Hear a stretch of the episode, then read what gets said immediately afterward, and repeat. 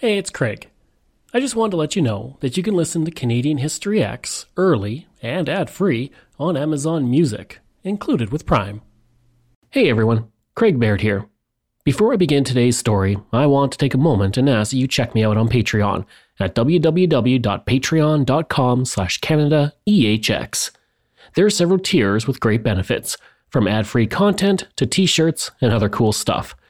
And if you're a fan of Canadian History Ehx, make sure you check out my other shows, From John to Justin and Canada, A Yearly Journey.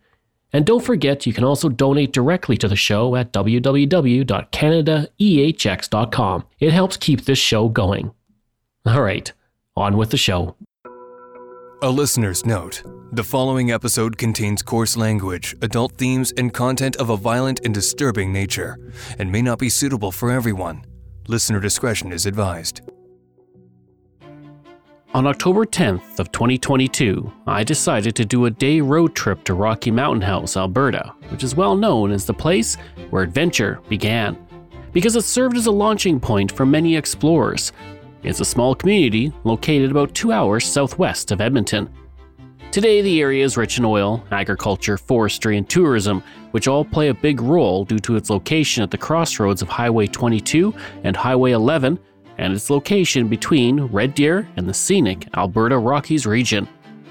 The community, founded in 1799, shares a strong connection to my favorite Canadian historical figure, David Thompson. He used the fort as a wintering home and a jumping off point on his surveying expeditions in the early 19th century. As I arrived at the tourist booth, I saw a large sculpture. Measuring about 10 feet high, it featured mountains, trees, and a river carved into it, with the words, Welcome to Rocky Mountain House, emblazoned across the top. Coming out of it, there's a sculpted canoe, navigated by a man in the front and two men in the back. The men look determined as they struggle to keep the canoe upright in the rapids while transporting a peaceful looking female passenger. The man in the front is David Thompson, He's considered the greatest surveyor and mapmaker in North American history. In his career, he traveled 90,000 kilometers and mapped 4.9 million square kilometers of the continent. The passenger, seated with her hand gently resting on the side of the canoe, looking calm, with braided hair, appears to be of indigenous heritage. And while the others fight to keep the canoe steady, she stares straight ahead, right at visitors looking up at the sculpture. The woman's name is not lost to history. She was Thompson's companion, guide, and best friend. But she was also much more than that. She was his partner and wife. Although too often she's been placed as a sidekick to David Thompson's story. Her name is Charlotte Small, and she is a woman who deserves to have her own story. And I'm going to do just that. I'm Craig Baird, and this is Canadian History Ehx.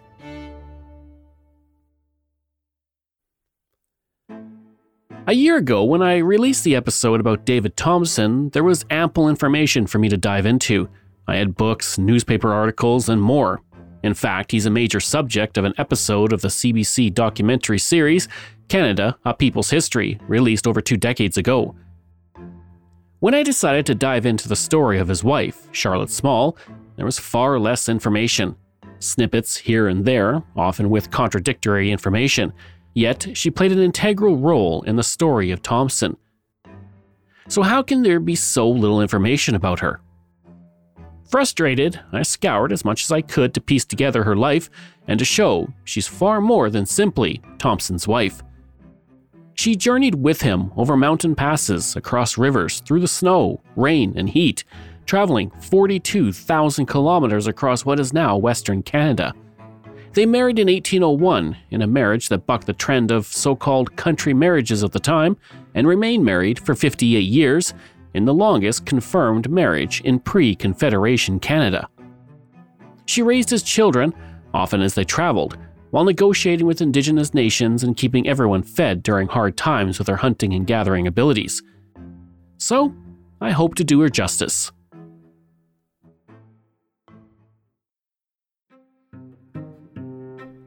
Her story begins on September 1st, 1785, when she was born to Patrick Small, an investor or fur trader with the Northwest Company, and an unnamed Cree woman. As a woman of Cree and European descent, Charlotte was Metis and part of a culture that would help shape Canadian history from the 19th century onwards. In 1788, when Charlotte was three, her father left for Montreal for a year, leaving his family behind. He returned in 1789 and remained with the family until 1791. Like so many other fur traders, as soon as his time in the wilderness ended, he abandoned his family and returned to his home in Scotland. This was the common practice for so called country marriages, which weren't legal under law or God. At the time, a country marriage involved no formality or documents. These marriages were often done so a fur trader could get a trade advantage by marrying an indigenous woman. The woman helped her husband with translating and trading, and in exchange, her standing and security within the community was increased. For men, they also gained companionship in the wilderness. European wives typically didn't want to live in the middle of nowhere, in a cold and cramped fort with other people so fur traders sought out indigenous women instead.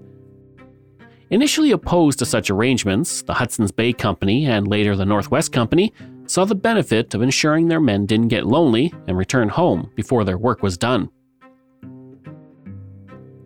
For the most part, both the fur traders and the company saw the women in these arrangements as a means to an end, as disposable whenever the time came. One of the worst examples of the utilitarian use of women in country marriages came at the hands of George Simpson, the governor in chief of the Hudson's Bay Company. From 1821 to his death in 1860, he had 11 children with seven women, only one of whom he actually recognized as his official wife. Typically, he simply gave care of his children to another person in the company when he was promoted or was transferred to another fort. So, it was far from unusual when Patrick Small left behind his wife, his daughter, Charlotte, her two siblings, Patrick and Nancy, and a half sister, which he fathered with another woman, which was also being raised within the family. Charlotte went on to be raised by her mother and other Cree relatives and spoke Cree as her first language. She was also described as a girl who asked too many questions, but it was that curiosity that went on to serve her well later in life. And life was hard for the family and Charlotte was encouraged to find a European husband, just as her mother had over a decade previous. A European husband could ease the burden for the family, and Charlotte was the oldest daughter and was first in line to marry. So, an arrangement was reached, and Charlotte found herself a husband. Her country marriage arrangement, though, would go on to differ greatly from her mother's. Let's take a journey back to 2003. Canadian teen sensation Avril Lavigne was topping the charts and turning the music industry upside down. But what if I told you that the Avril Lavigne we know and love might not be the same Avril? What? Did Avril die? Was she replaced by a doppelganger? I'm Joanne McNally, and I'm doing a deep dive into a notorious internet conspiracy. Who replaced Avril Lavigne? Listen wherever you get your podcasts. On June 10, 1799, when Charlotte was just 13 years old, she agreed to marry David Thompson in a settlement called Sakitawak, located in present day northern Saskatchewan, about 370 kilometers north of present day Saskatoon. Now, before we go any further, we must address the fact and not gloss over the issue that Charlotte was still a child when she married David Thompson, who was 29 at the time. And while such a union was common at the time, in the fur trade and throughout the world, it can be seen very differently in our modern sensibilities. As soon as she married in a simple ceremony, Charlotte packed up what little she had and journeyed away from home with her new husband. Thompson at this point was already a famous fur trader and surveyor. Born in Scotland, he began to work as a clerk with the Hudson's Bay Company as a teenager. After severely breaking his leg in a sledding accident, he spent the next two years teaching himself mathematics, surveying, and astronomy while he recovered. Once his apprenticeship was finished, he asked for a sextant and navigational equipment from the Hudson Bay Company rather than the traditional HBC coat. The company gave him both the coat and the equipment. And while working as a fur trader for the company, he mapped out a route to Lake Athabasca along the current border of Alberta and Saskatchewan. Due to his skill as a mapmaker, he was promoted to surveyor in 1794, but his love for the Hudson's Bay Company was fading. He was eventually told to cease surveying and focus on the fur trade by his superiors, so he left the company to join the Northwest Company in 1797. The company supported his love of surveying and mapmaking and allowed him to focus on that exclusively. The Northwest Company had been established less than two decades earlier in 1779, and gaining someone like Thompson was prestigious for the company. By 1798, Thompson had surveyed 6,750 kilometers from Grand Portage to Lake Winnipeg, as well as the headwaters of the Assiniboine and Mississippi rivers and both sides of Lake Superior. Then he married a girl he had never met who was half his age. On the day of the wedding, Thompson recorded in his journal, Today wed Charlotte Small. As soon as the wedding was over, the couple journeyed across the prairies and settled at Rocky Mountain House, where they remained for three years while Thompson surveyed the area. It quickly became apparent to Thompson that Charlotte was not simply a wife tagging along on the journeys through the wilderness. For one, she could speak English, French, and Cree. And her skill in dialects also allowed her to decipher the languages of other indigenous bands. Thompson would write My lovely wife is of the blood of these people, speaking their language and well educated in the English language, which gives me a great advantage. Her knowledge of Cree ceremonies and customs also gave Thompson a deeper understanding of his trading partners. He also learned from her that the Cree called themselves the Nahathaway, rather than the French Canadian term of Cree, and from then on he used that term when writing in his journals. On June 10, 1801, two years to the day of their marriage, the couple welcomed their first child, Fanny, who was born in Rocky Mountain House. A child, though cared for, made things a little bit difficult for the couple. Today, we may romanticize the life of an explorer, a person who traveled through the untouched wilderness, seeing beautiful landscapes, and having a life of total freedom. In truth, it was a hard and difficult life, especially when winter reared its ugly head over the landscape with a family in tow. During that harsh season, starvation was an ever present concern. And for Thompson, Charlotte was invaluable when it came to surviving the winter. She was highly skilled as a hunter always able to find food for the party during even the harshest winters. Thompson's records show that from November 1805 to February 1806, she snared eight rabbits for the party. Not much, but enough to keep everyone from starving. It's important to note, though, that at the time she was also caring for two children, Fanny and Samuel, and pregnant with a third, Emma. Not only did she keep everyone fed, but she also gathered and processed spruce roots for sewing and mending canoes and containers. She would also weave rabbit skin blankets, made leather clothing, and gathered wild plants for food and medicine. In 1807, Thompson opened a trade route through the Rocky Mountains at Howse Pass, in what is present day Banff National Park. This was done thanks to information Charlotte was able to obtain from the indigenous people of the area. Two years later, she was instrumental in her husband finding another route through the mountains to the north. As Thompson tried to find a river route through the mountains and only finding failure, Charlotte persuaded him to try the Athabasca River. On her suggestion, Thompson portaged from Rocky Mountain House to near present day Hinton. He then ascended the Athabasca into the mountains and wintered near present day Jasper. She then told her husband to go up the Whirlpool River and once again he listened and found the Athabasca Pass, which allowed him to go into present day British Columbia through the mountains. The discovery of this pass allowed Jasper House to connect with the boat encampment on the Columbia River in modern day British Columbia. And while it's not used for transportation now in favor of the nearby Yellowhead Pass, it was still an important link to the Pacific for fur traders, and today it's a National Historic Site of Canada.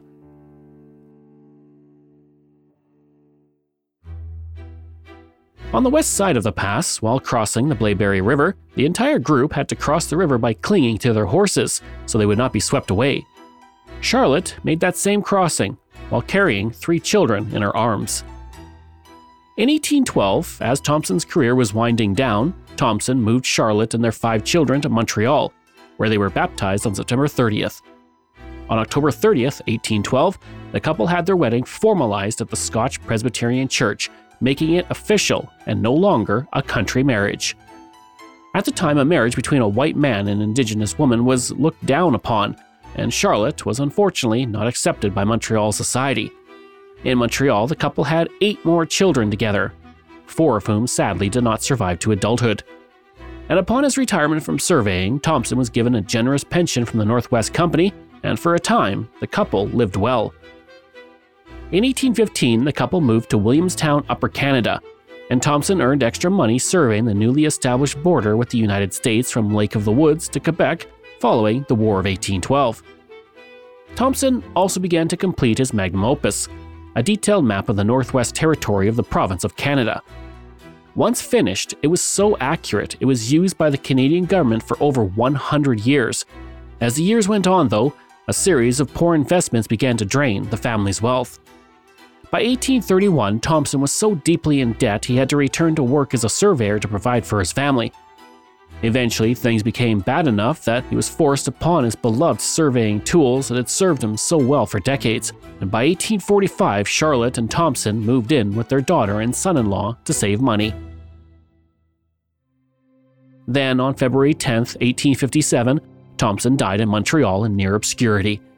He was buried in an unmarked grave at Mount Royal Cemetery. Less than three months later, on May 4, 1857, Charlotte joined him in the afterlife. Her death was announced in the Montreal Gazette on May 6th with the simple statement On the fourth instant, Charlotte Small, widow of the late D. Thompson, died. The couple were buried together in the cemetery. In 1928, Joseph Burr Tyrrell, the man who helped to bring the story of David Thompson back into the public consciousness, interviewed their grandson. He described Charlotte as active and wiry, with black eyes and copper colored skin. He said she was gentle and kind and an excellent housekeeper. Tyrrell wrote Mrs. Thompson was a model housewife, scrupulously neat and devoted to Thompson as he was to her. Now that's the end of the Charlotte Small story, but there's one bit of recognition she finally received over a century after her death that you should know about.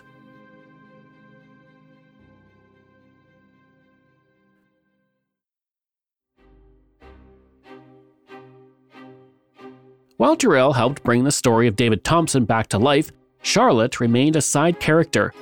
Most news stories about Thompson gave one sentence to their marriage and often referred to her simply as a half breed and ignored the integral role she played in Thompson's legacy. In fact, during my research, I found only one news article among all the articles published about Thompson between 1900 and 1950 that gave Charlotte more than one sentence. The article, published in the Edmonton Bulletin on February 29, 1936, simply refers to her, though, as the constant companion. In the 1920s, David Thompson's unmarked grave finally received a memorial to honor him.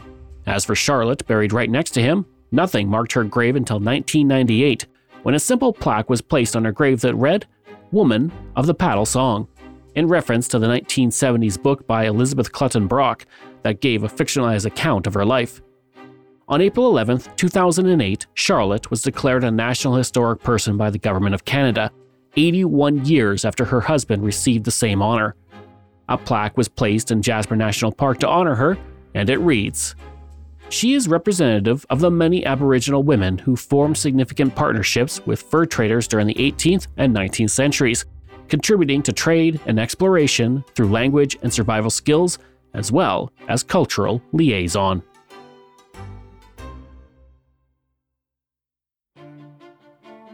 Thank you for joining me this week on Canadian History Ehx. Information from Canadian Encyclopedia, Maclean's, Experience Mountain Parks, Wikipedia, Louis Riel Institute, Library and Archives Canada, Montreal Gazette, Edmonton Bulletin, Barrhead Leader, Vancouver Sun, Kingston Whig Standard, and the Western Horse Review. This show is researched, produced, and written by me, Craig Baird, with the help of Dila Velasquez. Audio production design by Rosalind Kufor. If this is your first time listening and you like what you heard, please take a moment and give us a five star review to help other people find these amazing stories. And there are so many for you to sink your teeth into. If you enjoy this podcast, then please check out my other podcasts From John to Justin, Canada A Yearly Journey, Pucks and Cups, and Canada's Great War. We love hearing from you, so if you have a show topic you want me to cover, email me at craig at canadaehx.com or stop by my website and social media. I'll include all of those in my show notes. Until next time, I'm Craig Baird, and this is Canadian History Ehx.